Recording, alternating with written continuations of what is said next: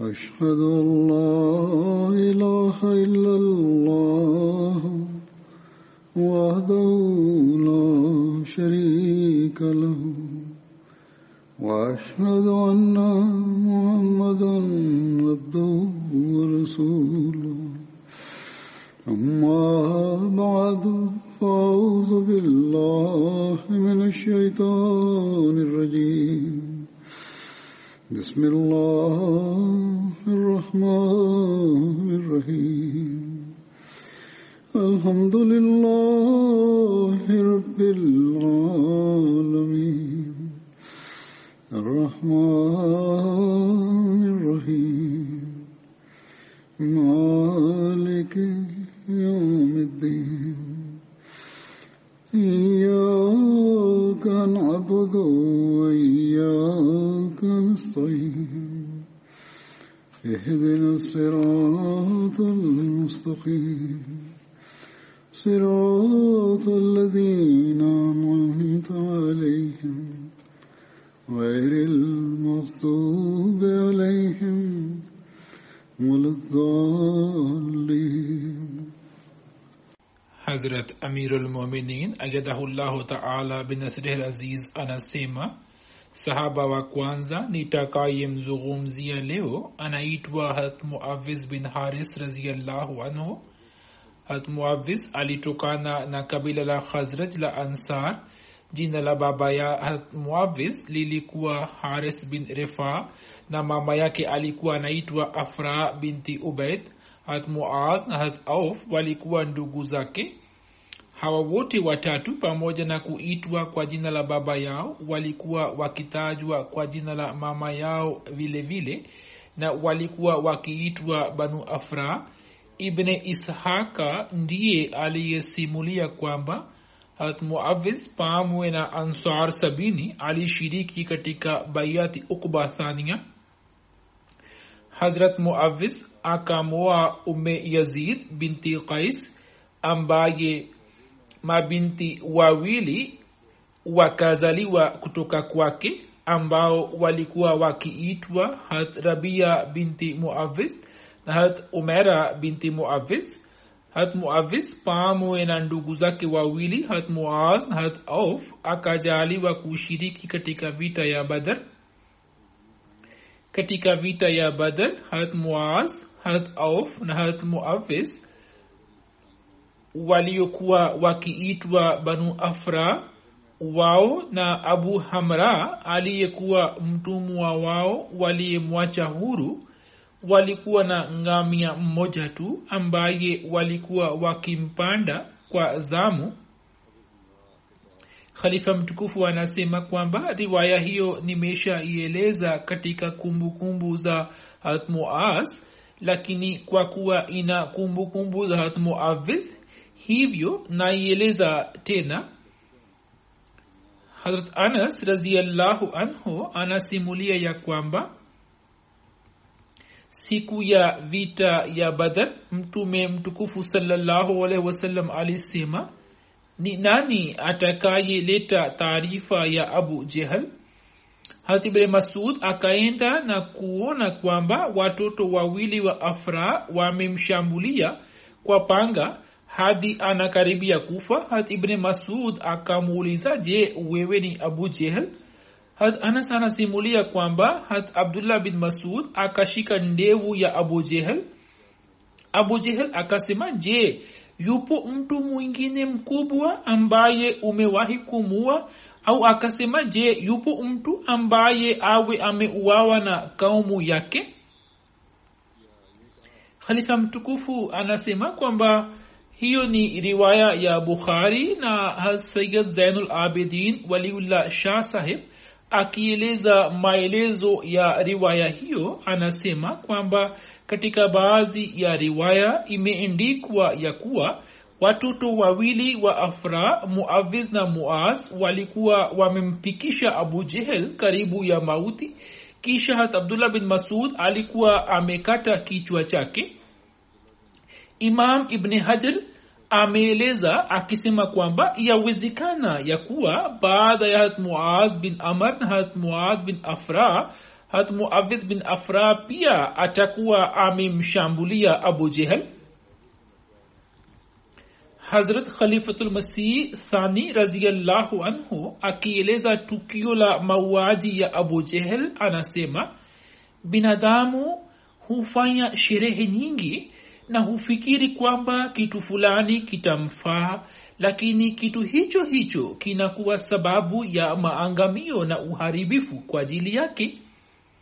Wakati wa vita vya badar makafiri wa makka walipojia na wakafahamu kwamba tayari tumewaua waislamu na abu jehel akasema tutasherekea idi na tutakunywa pombe nyingi na wakaelewa kwamba sasa hatutarejea makka hadi tuwe tumemaliza waislamu wote. Lakini abu jehel huyo huyo akauawa na vijana wawili wa madina.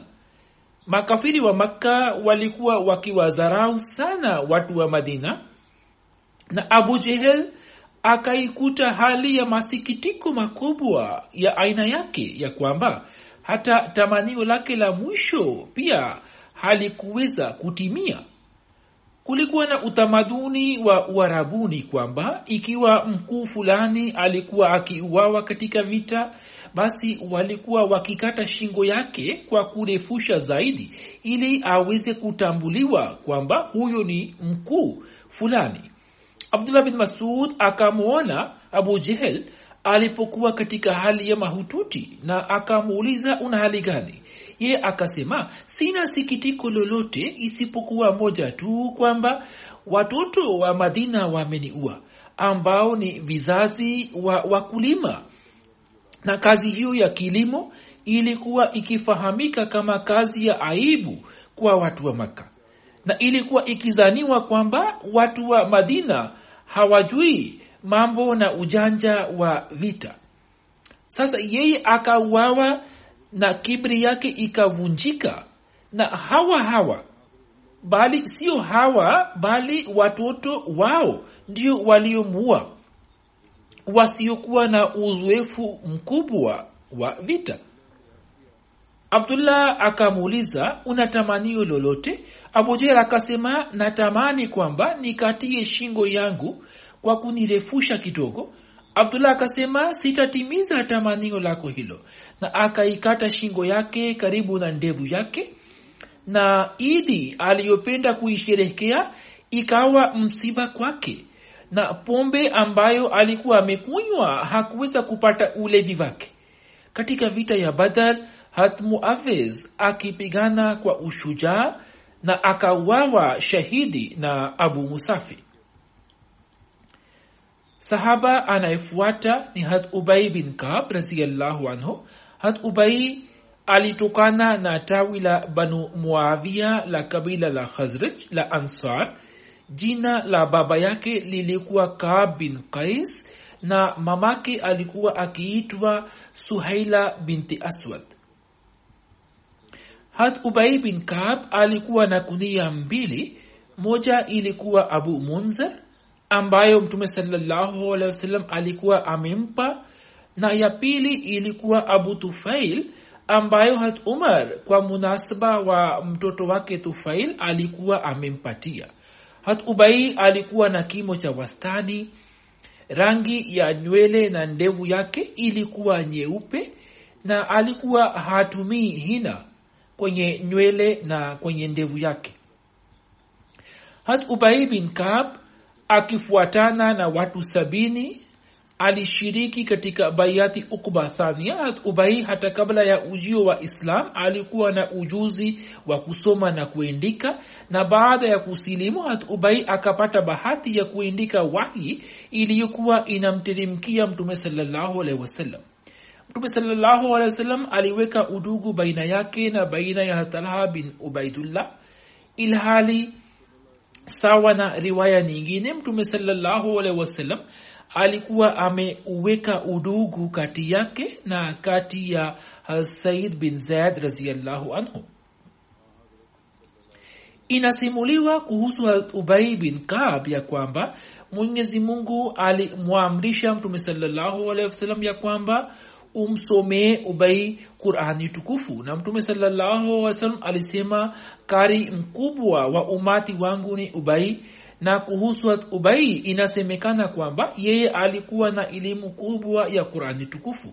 Na kuhusiana na hilo zipo riwaya zingine zitakazoelezwa hapo mbele. Hamusleh maud raziallahu anhu anasema hat ubai bin kab alikuwa miongoni mwa watu wanne ambao mtume salam alikuwa akisema kwamba hawa ni wakari wa umati. Yaani ikiwa mtu anapenda kujifunza qurani tukufu basi ajifunze kutoka watu hawa wanne. Kisha muslemaud raziallahu anhu anasema kwamba waandishi ambao mtume saa salam alikuwa akiwaendikisha qurani tukufu yapo majina kumi na tano yanayopatikana katika historia zaid bin thabit ubay bin kab abdullah bin saad abi sarha zubair bin al awam khalid bin said bin as awan bin said al as hanzla bin arabi al asadi muyaqab bin abi fatuma abdullah bin arkam zahri shurahbil bin hasana abdullah bin rawaha hat abu hat umar hat uthman hat ali. Kurani tukufu ilipokuwa ikimteremkia mtume salallahu salam mtume salallahu salam alikuwa akimwita mmoja wao na alikuwa akimwendikisha wahi. Sehemu moja almusleh raziallahu anhu alisema kwamba mtume salallahu alehi wasallam alikuwa ameiteua jumuiya moja ya wakari ambao wakihifadhi kurani tukufu nzima kutoka kwa mtume saa salam walikuwa wakiwasomesha watu wengine. Hawa walikuwa wataalamu wakubwa ambao kazi yao ilikuwa ya kwamba wasikilize kurani tukufu kutoka kwa mtume saa salam kisha wawafundishe wengine. Kisha walikuwepo masahaba wingi waliokuwa chini yao ambao walikuwa wakiwasomesha wengine.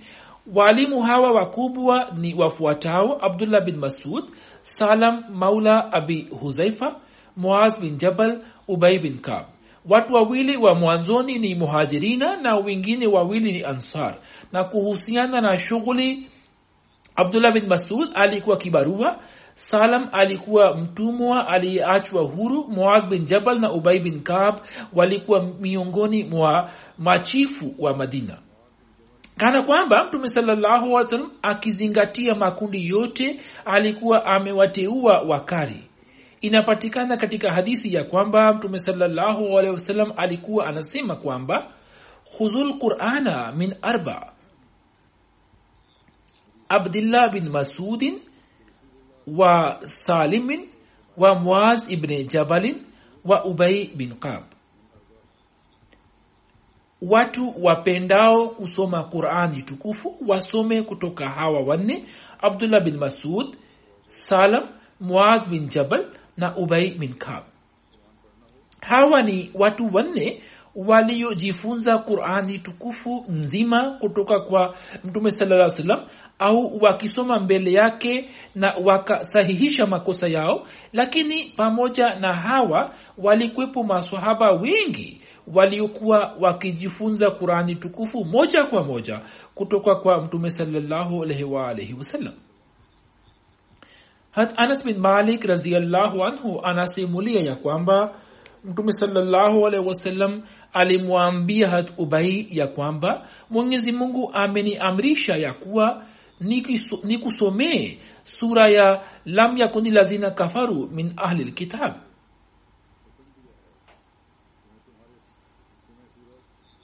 hat ubai raziallahu anhu akamuuliza je mungu alitaja jina langu? Mtume saa salam akasema ndio hat ubai kwa kusikia hilo akaanza kulia. Hiyo ni riwaya ya bukhari. Ilhali katika riwaya nyingine imebainishwa kwamba hat anas bin malik raziallahu anhu anasimulia ya kuwa mtume salallahu alaihi wasallam alimwambia hat ubai bin kab mwenyezi mungu ameniamuru ya kwamba mimi nikusomee qurani tukufu. Ubai akamuuliza je mwenyezi mungu ametaja jina langu? Mtume sasa akasema ndio hat ubai akasema mimi nimetajwa mbele ya mola wa walimwengu wote. Mtume saa salam akasema ndio hapo machozi yakaanza kutiririka machoni mwa hat ubai. Maelezo ya tukio hilo yameelezwa na hadmusleh maud raziallahu anhu hivi.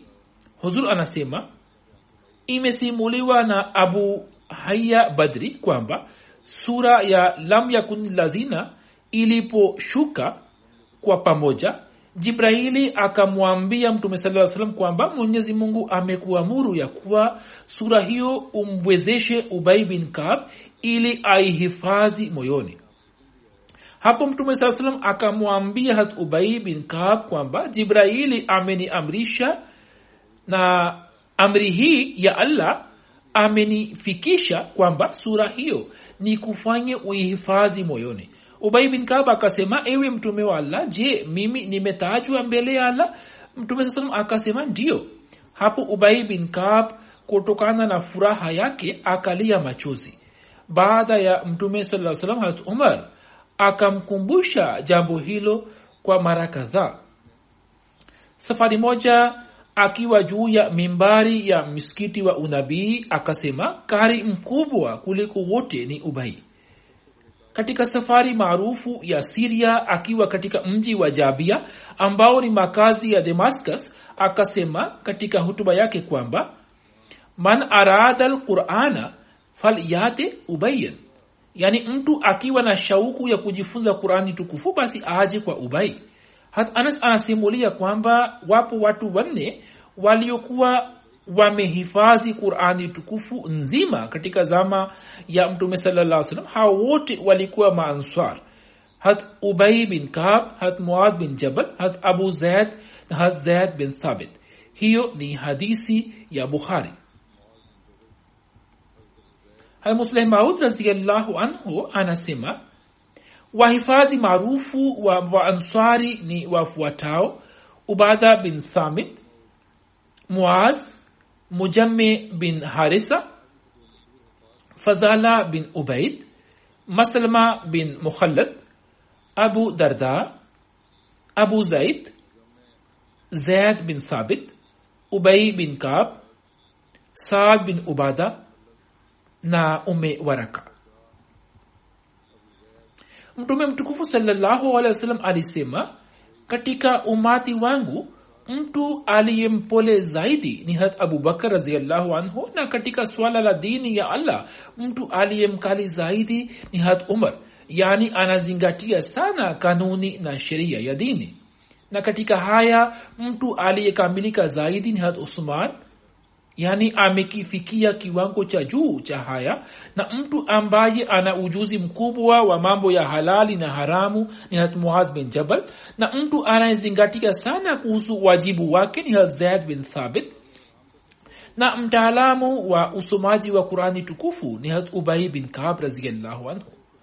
Na kila umati unakuwa na amini wake na amini wa umati huu ni had abu, ubad, abu ubeda bin aljarah raziallahu anhu ambaye habari zake nimekwisha zieleza katika hutuba iliyopita. Mtume salallahu alehi wasallam alipofika madina mtu wa kwanza aliyeanza kuendika wahi wa mtume salallahu alehi wasallam alikuwa hat ubai bin kab raziallahu anhu katika zama zile haukuwa utamaduni wa kuendika jina la mwandishi mwishoni mwa kitabu au kurani tukufu. Hat ubai ndiye aliyeanzisha utaratibu huo na baadaye watu wengine wakaufuata utaratibu huo. Kisha njia hiyo ikaanza kutumika rasmi. Na hat bin kab alikuwa ameanzisha utamaduni huo hat ubai bin kab raziallahu anhu alikuwa akikariri kila neno la qurani tukufu kwa kulisikia kutoka kwa mtume wasallam mtume saa pia kwa kuona shauku yake alikuwa anaelekeza zaidi upande wa masomo yake. Kwa sababu ya haiba ya utume masahaba wakubwa wakubwa katika suala la kumuuliza mtume saa salam maswali walikuwa wakijisikia haya lakini hat ubai raziallahu anhu alikuwa akimuuliza mtume salam maswali mbalimbali mbali.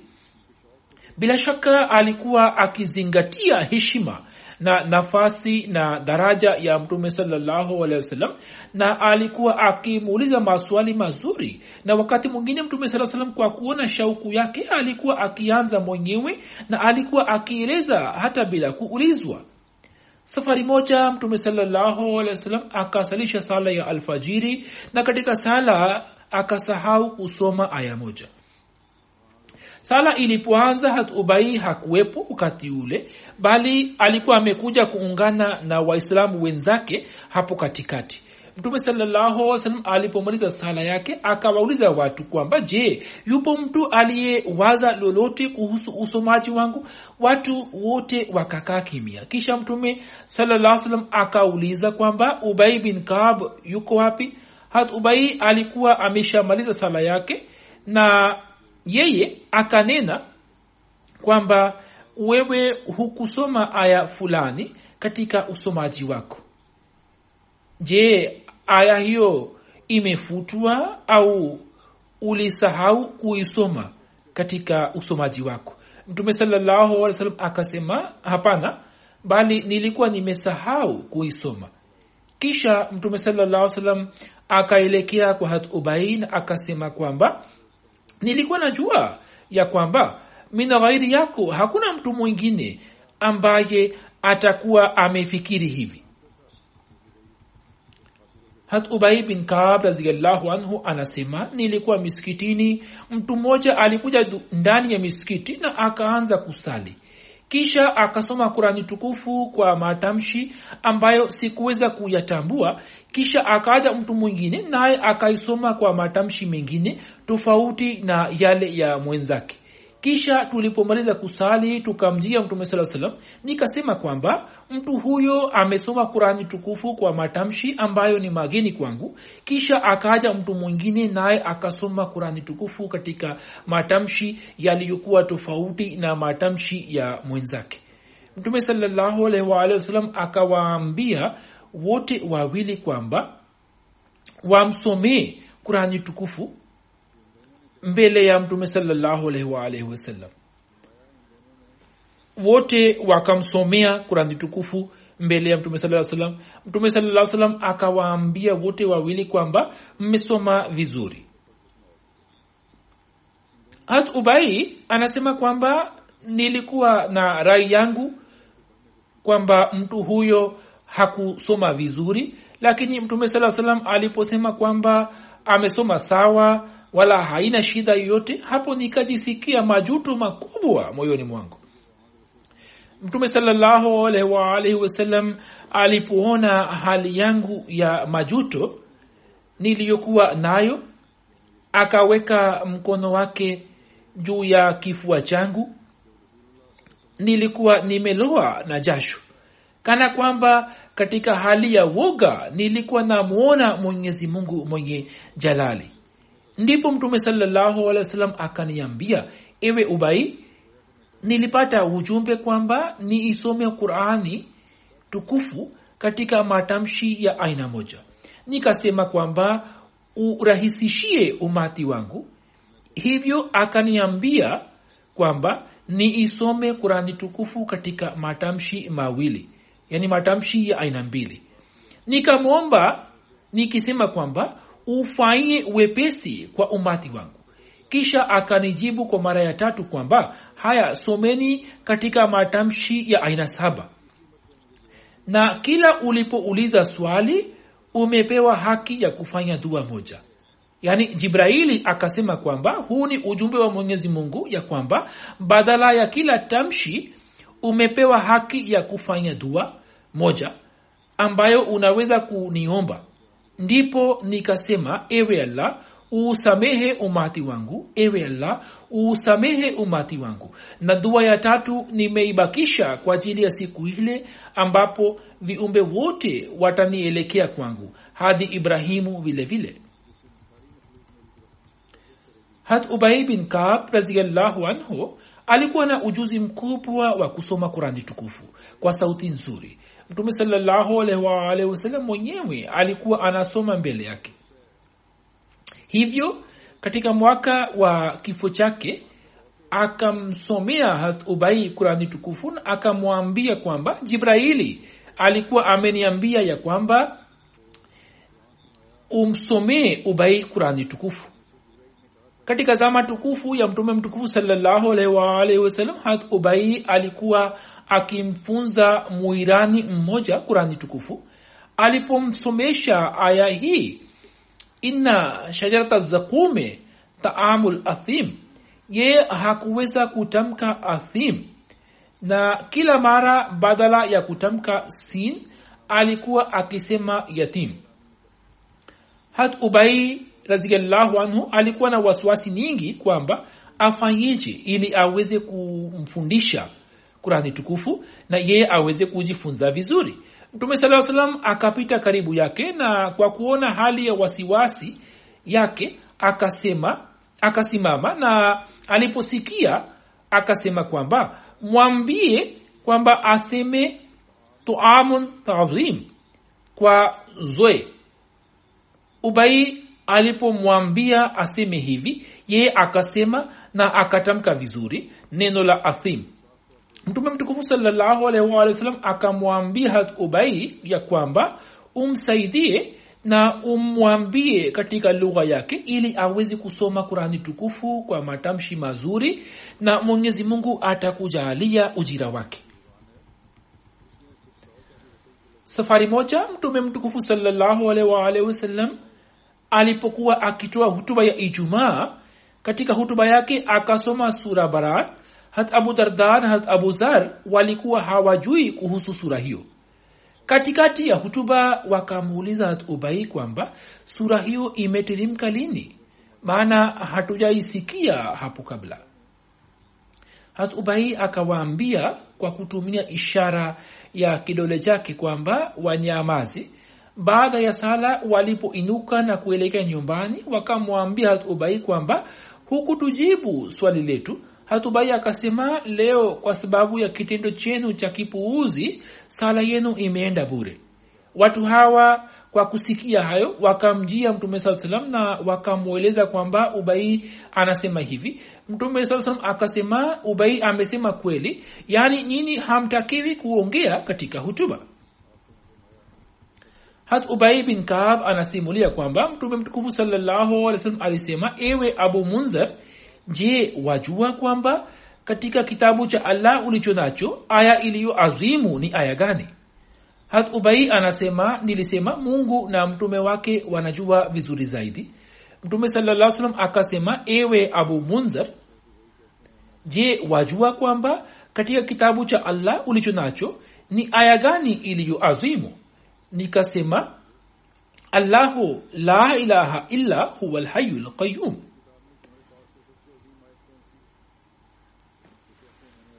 ubai anasema kwamba mtume wa akaweka mkono wake juu ya kifua changu na akasema ewe abu munzar elimu hii iwe sababu ya kukuletea baraka. Katika zama tukufu ya mtume mtukufu salallahu wasalam wasallam hat ubai alikuwa amemfundisha hatufail bin amr dosi kurani tukufu. Yeye akampatia upinde mmoja kama zawadi. Hat ubai akauchukua na akaja kwa mtume saa salam mtume saa salam akamuuliza kwamba upinde huo umeupata kutoka wapi? Hat ubai akasema hiyo ni zawadi ambayo mwanafunzi wangu mmoja amenipatia kama zawadi. Mtume saa salam akasema umrudishie na usipokee zawadi za aina hiyo katika siku zijazo. Vivyo hivyo mwanafunzi mmoja akampatia kitambaa fulani kama zawadi na katika swala hilo pia likatokea jambo hilo hilo.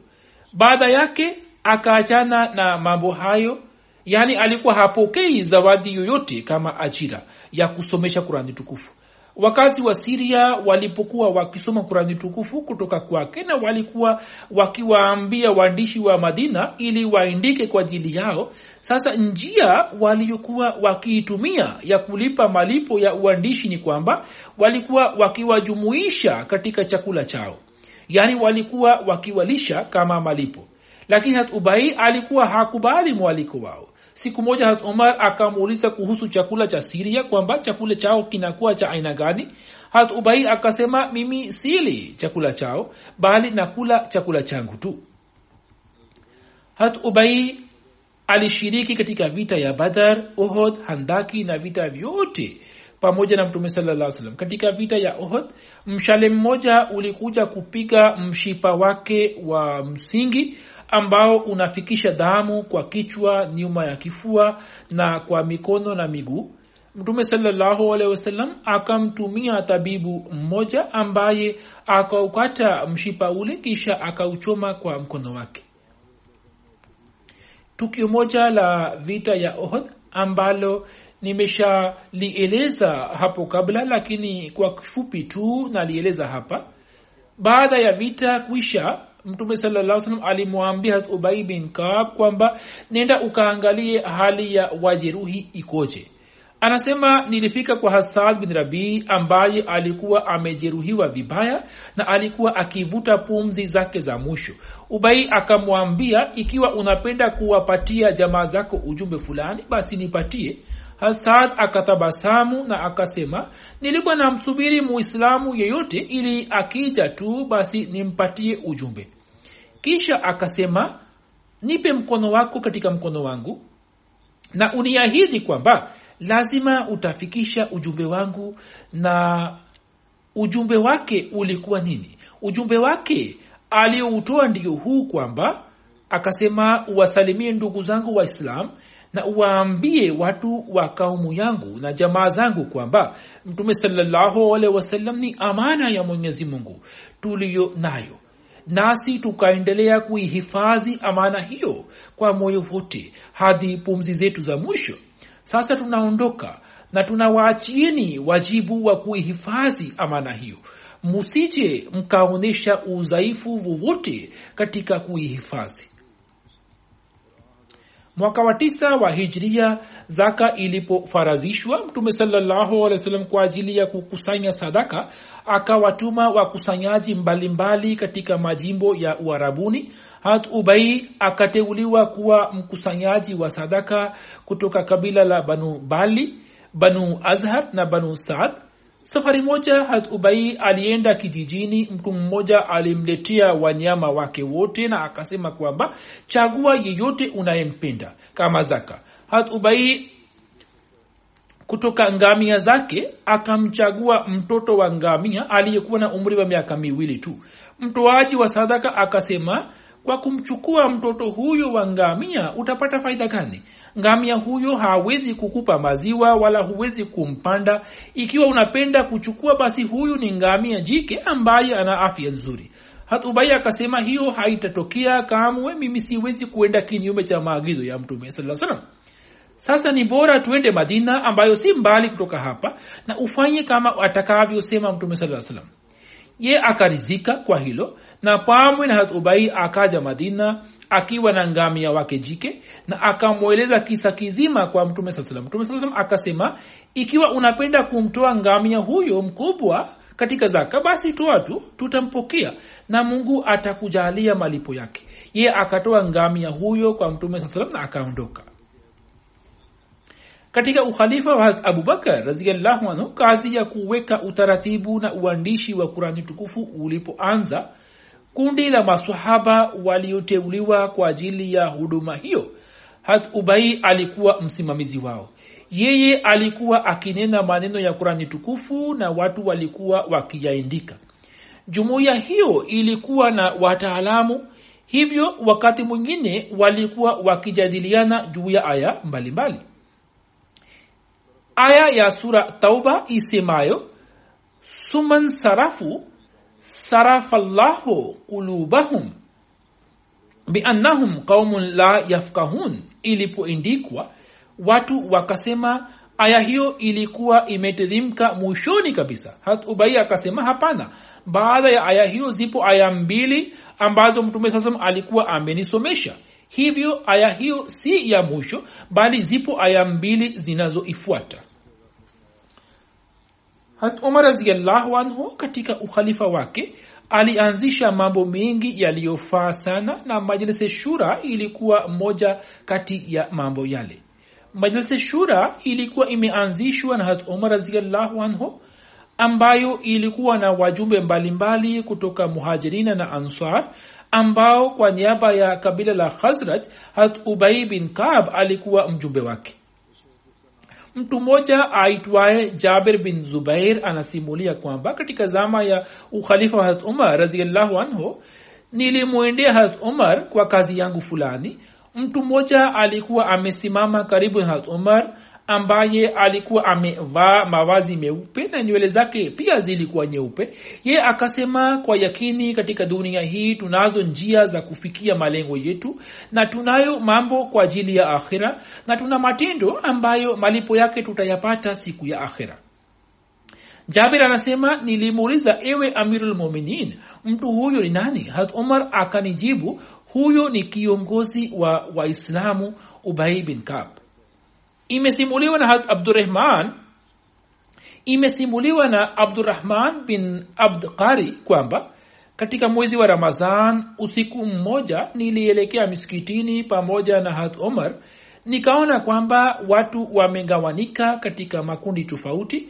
Mmoja alikuwa na sali peke yake ilhali mwingine alikuwa anasalisha watu kadhaa hatumar akasema naona itakuwa vyema ikiwa uwakusanye wawe wanafuata karimu mmoja kisha akaamua kufanya hivyo na akawakusanya nyuma ya hat ubai bin kab khalifa mtukufu anasema kwamba labda wakati ule wakati wa usiku watakuwa wanaswali sala za nafali hat ubaidi miongoni mwa watukufu ambao walikuwa wakisikiliza kutoka kwa mtume saa salam sehemu kubwa ya hadisi na ndiyo sababu kwamba maswahaba wengi katika masomo ya hadisi walikuwa wanafunzi wake.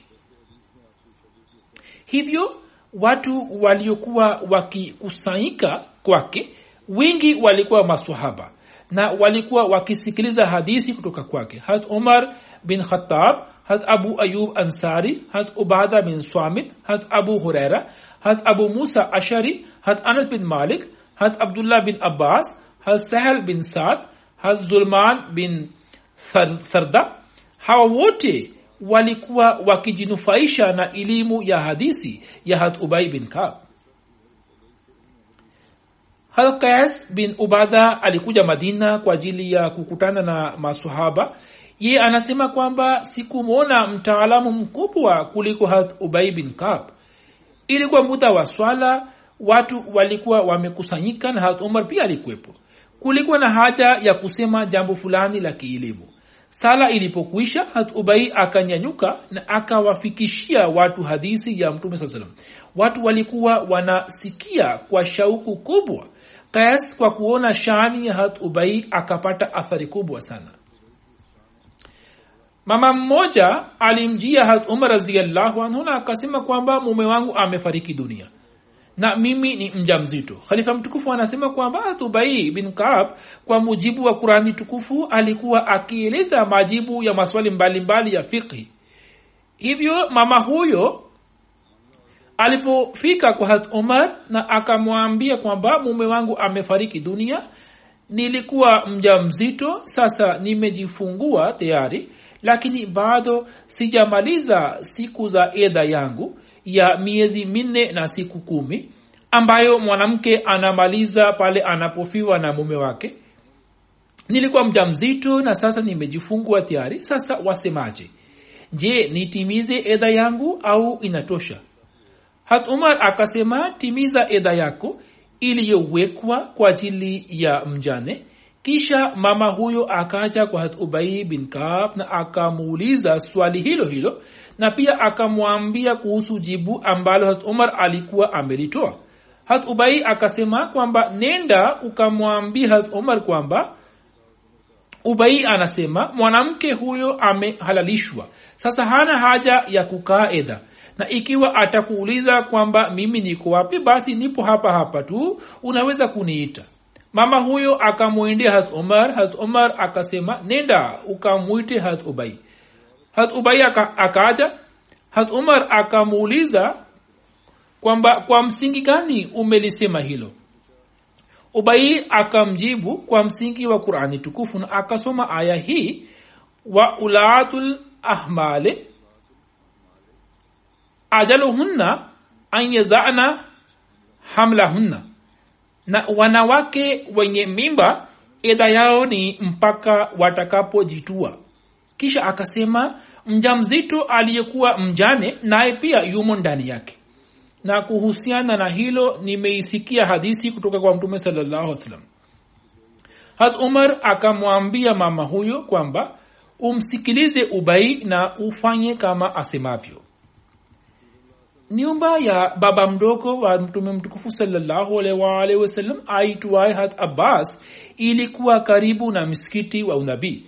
Hat umar aliamua kupanua misikiti yeye akamwambia hat abbas kwamba niuzie nyumba yako ili niingize katika misikiti hat abbas akakataa. Hat umar akasema basi toa kama zawadi. Abbas akakataa kufanya hivyo hat umar akasema haya basi upanue wewe mwenyewe misikiti huu na uingize nyumba yako katika misikiti. Hiyo itakuwa nzuri sana na misikiti utapata wasaa kwa ajili ya umma. Hata baas hakurizika kwa hilo. Hat umar akasema yapo mambo matatu hivyo chagua moja katika haya. Hata baas akasema hapana sitakubali lolote. Kisha wote wawili wakamfanya hat ubai bin kaab ndiye hakimu wao hat ubai akamwambia hat umar kwamba wewe huna haki ya kuchukua kitu chake kama yeye hakubali kukupa. Hat akamuuliza ubai kwamba kwa msingi gani umetoa amri hiyo? Hat ubai akasema nimetoa kwa msingi wa hadisi. Nayo ni kwamba hasuleiman alipojenga jengo la baitul maqdas ukuta wa baitul maqdas mmoja uliokuwa umejengwa katika ardhi ya mtu fulani ukabomoka. Hasuleman akapata wahyi kwamba apate kibali kutoka kwa mtu huyo na kisha aujinge.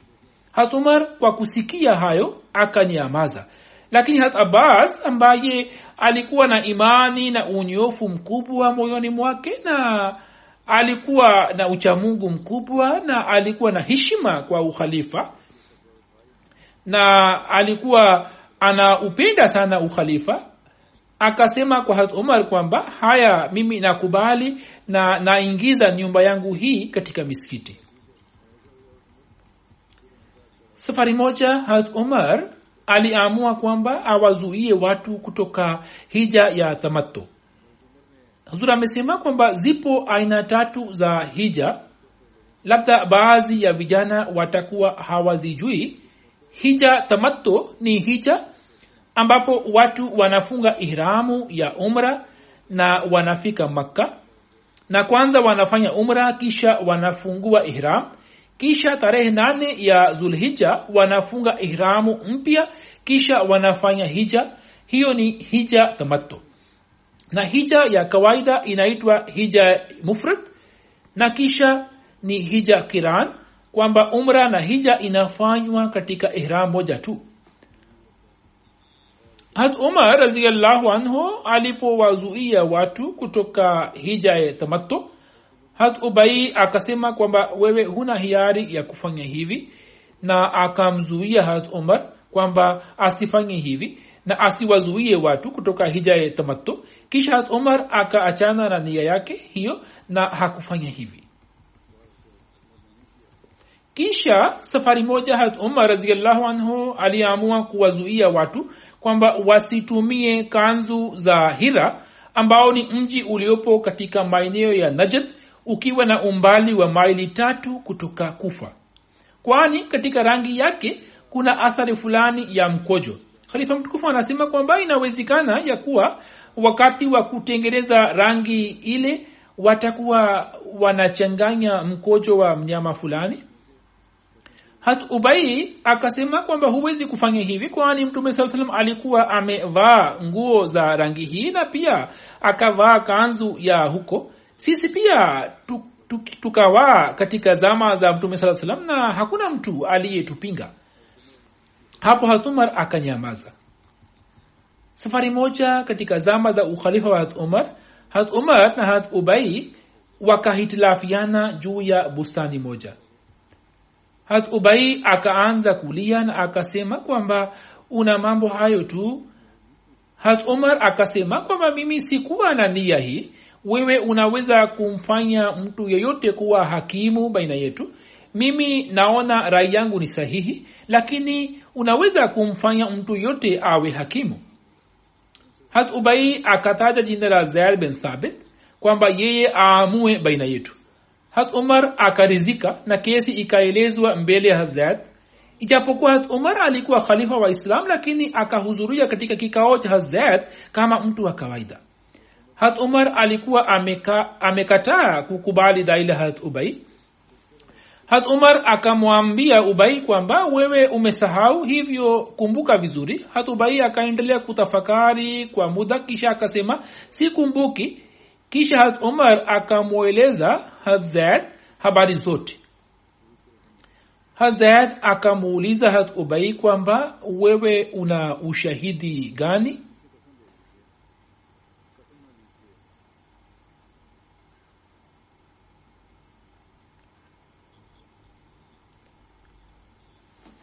hat akasema kwamba mimi sina ushahidi wowote isipokuwa labda umwambie amirulmuminin na mwambie kwamba ale kiapo. Hat umar akasema ikiwa kula kiapo ni jambo la lazima mimi sina shida nayo. Kisha uamuzi ukatolewa kama ulivyokuwa. Hat uthman bin affan kwa ajili ya kukusanya qurani tukufu alikuwa amewateua watu kumi na wawili kutoka quraish na ansar. Na hat ubai bin kab alikuwa mmoja wao na hat zaid bin thabit pia alikuwa baina yao. Katika zama ya hat uthman bin affan raziallahu anhu hitilafu ya matamshi ya qurani tukufu ilikuwa imeenea katika nchi nzima hat uthman alitaka kufuta hitilafu hiyo na akawaita masahaba mbalimbali na akasikiliza qurani tukufu kutoka kwao. Hat ubai bin kab na harat abdullah bin abbas na hat muad bin jabal kila mmoja wao alikuwa akihitilafiana na mwenzie katika matamshi yake. Hat uthman alipoona hali hiyo akasema kwamba nataka kuwakusanya waislamu wote ili wawe na matamshi ya aina moja. Walikwepo watu kumi na wawili waliokuwa na ujuzi mkubwa wa kurani tukufu. Had uthman akawakabizi kazi hii muhimu na akamteua had ubai bin kab kama kiongozi wao. Had ubai alikuwa akinena maneno ya kurani tukufu na hazad alikuwa akiendika huzuri amesema kwamba leo kurani tukufu tuliyo nayo ni sawa na matamshi ya hadrat ubai bin kab raziallahu anhu uti bin zumra anasema kwamba mimi nilimwambia ubai bin kaab ya kwamba imekwache kwa nini mlio masahaba wa mtume salallahu sisi tunawajieni kutoka mbali ili mutusimulie baadhi ya matukio na habari mbalimbali mbali, na mutufundishe. Lakini tunapokuja kwenyu nyini hamtuthamini kana kwamba sisi hatuna thamani yoyote mbele yenu. Ubai bin kaab akasema wallahi ikiwa nikibaki kuwa hai hadi ijuma ijayo basi siku ile nitakuambia jambo fulani kisha sitajali endapo utaniacha kuwa hai au utaniua. Ijuma ijayo nikaenda madina na nikawakuta watu wakitembea mitaani kwa wingi. Nikasema kwamba imekwaje kwa watu hawa? Mmoja akasema je wewe si mkazi wa mji huo? Je wewe ni mgeni hujui kwamba leo kiongozi wa waislam amefariki dunia? Nikasema kwamba sikuiona siku kama ya leo ambapo mwenyezi mungu awe amemsitiri mtu kama alivyomsitiri ubai bin kab khalifa mtukufu anasema kwamba ubai alikuwa amemwambia mtu huyo kwamba nitakuambia jambo fulani na sijui baada ya kulisikia utanifanyia nini inaonekana ya kwamba mwenyezi mungu alikuwa amemwepusha kusema jambo ambalo yeye alikuwa hapendi kulisema. Baki mwenyezi mungu anajua vizuri zaidi kwamba alikuwa anapenda kusema nini.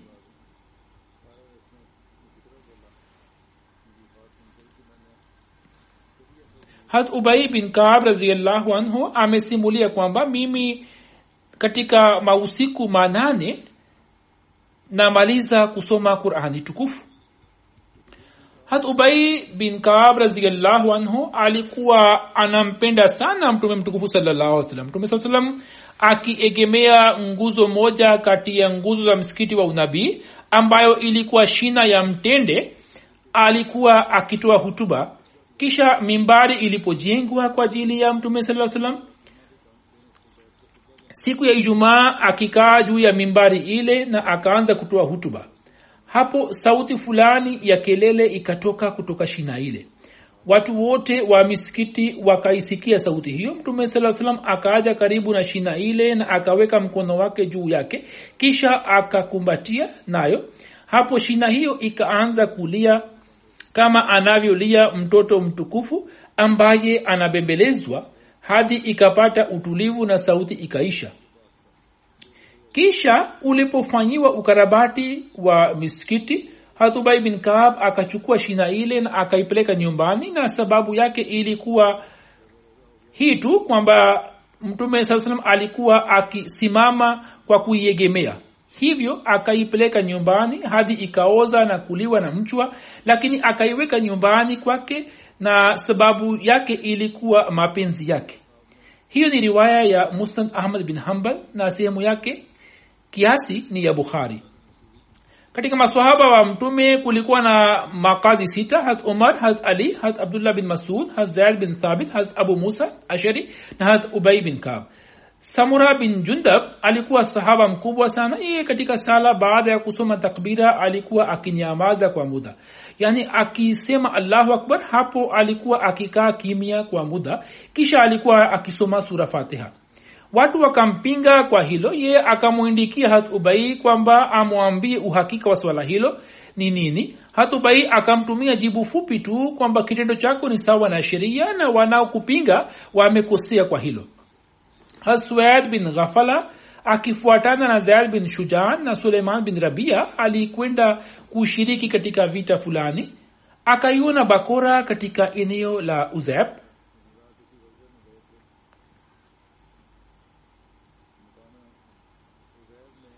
Uzeb ni jina la bonde moja la banu tamim na ni eneo lenye maji lililopo baina ya kadsia na mughisa lililo na umbali wa maili nne kutoka kadsia. Suel akaichukua bakora ile wenzake wakasema tupa tu. Labda itakuwa ya muislamu fulani. Ye akasema sitaitupa. Nikitupa labda mbwa mwitu ataila na itakuwa chakula chake. Hivyo ni vyema niitumie. Kisha baada ya siku chache swed akatoka kwa ajili ya hija na njiani alipokuwa akipita karibu na madina akaenda kukutana na ubai bin kab na akamweleza tukio la bakora hatubai akasema hata mimi pia nilipata tukio la aina hiyo. Katika zama ya mtume saa salam nilikuwa nimepata dinari mia moja. Zura amesema sasa iwe dinari au iwe bakora kila kitu kina thamani yake na ni amana. Sasa mtume saa salam alikuwa amesema nini? Sikieni kwa makini. Hatubai akasema kwamba mtume saa salam alitoa amri kwamba endelea kuwatangazia watu kwa mwaka mzima na mwaka mmoja ukipita usubiri tena kwa mwaka mwingine. Na ikiwa mtu fulani aje kwako na akuambie sifa na alama za kitu kile basi umrudishie. Lakini ukimkosa mtu basi hiyo itakuwa mali yako. Yaani mtu asubiri kwa miaka miwili na akumbuke alama zake. Kisha mtu akija na kueleza zile alama basi ampatie waila itakuwa mali yake mtu mmoja alikuwa akitangaza misikitini kuhusu kitu chake fulani kilichokuwa kimempotea. Ubai akaona na akakasirika juu yake. Mtu huyo akasema sijasema maovu. Ye akasema sawa lakini hiyo ni kinyume cha sheria. Hiyo ni kinyume cha heshima ya misikiti kwamba tangazo la vitu vya dunia litangazwe humo kuhusu kifo cha hat ubai zipo riwaya tofauti. Sawa na riwaya moja kifo chake kilitokea katika zama ya ukhalifa wa umar katika mwaka wa ishirina mbili hijria ila hali sawa na riwaya nyingine katika zama ya ukhalifa wa uthman alifariki katika mwaka wa thelathini wa hijra na hiyo ya pili ni sahihi zaidi kwani hat uthman. Alikuwa amemkabidhi kazi ya kukusanya kurani tukufu katika kizazi cha ubai alikuwepo tufail na muhammad na jina la mama ya watoto hawa lilikuwa umme tufail binti tufail. Naye alitokana na kabila la daus. Binti mmoja wa ubai alikuwa anaitwa umme amr hapo habari za ubai bin kab zimekwisha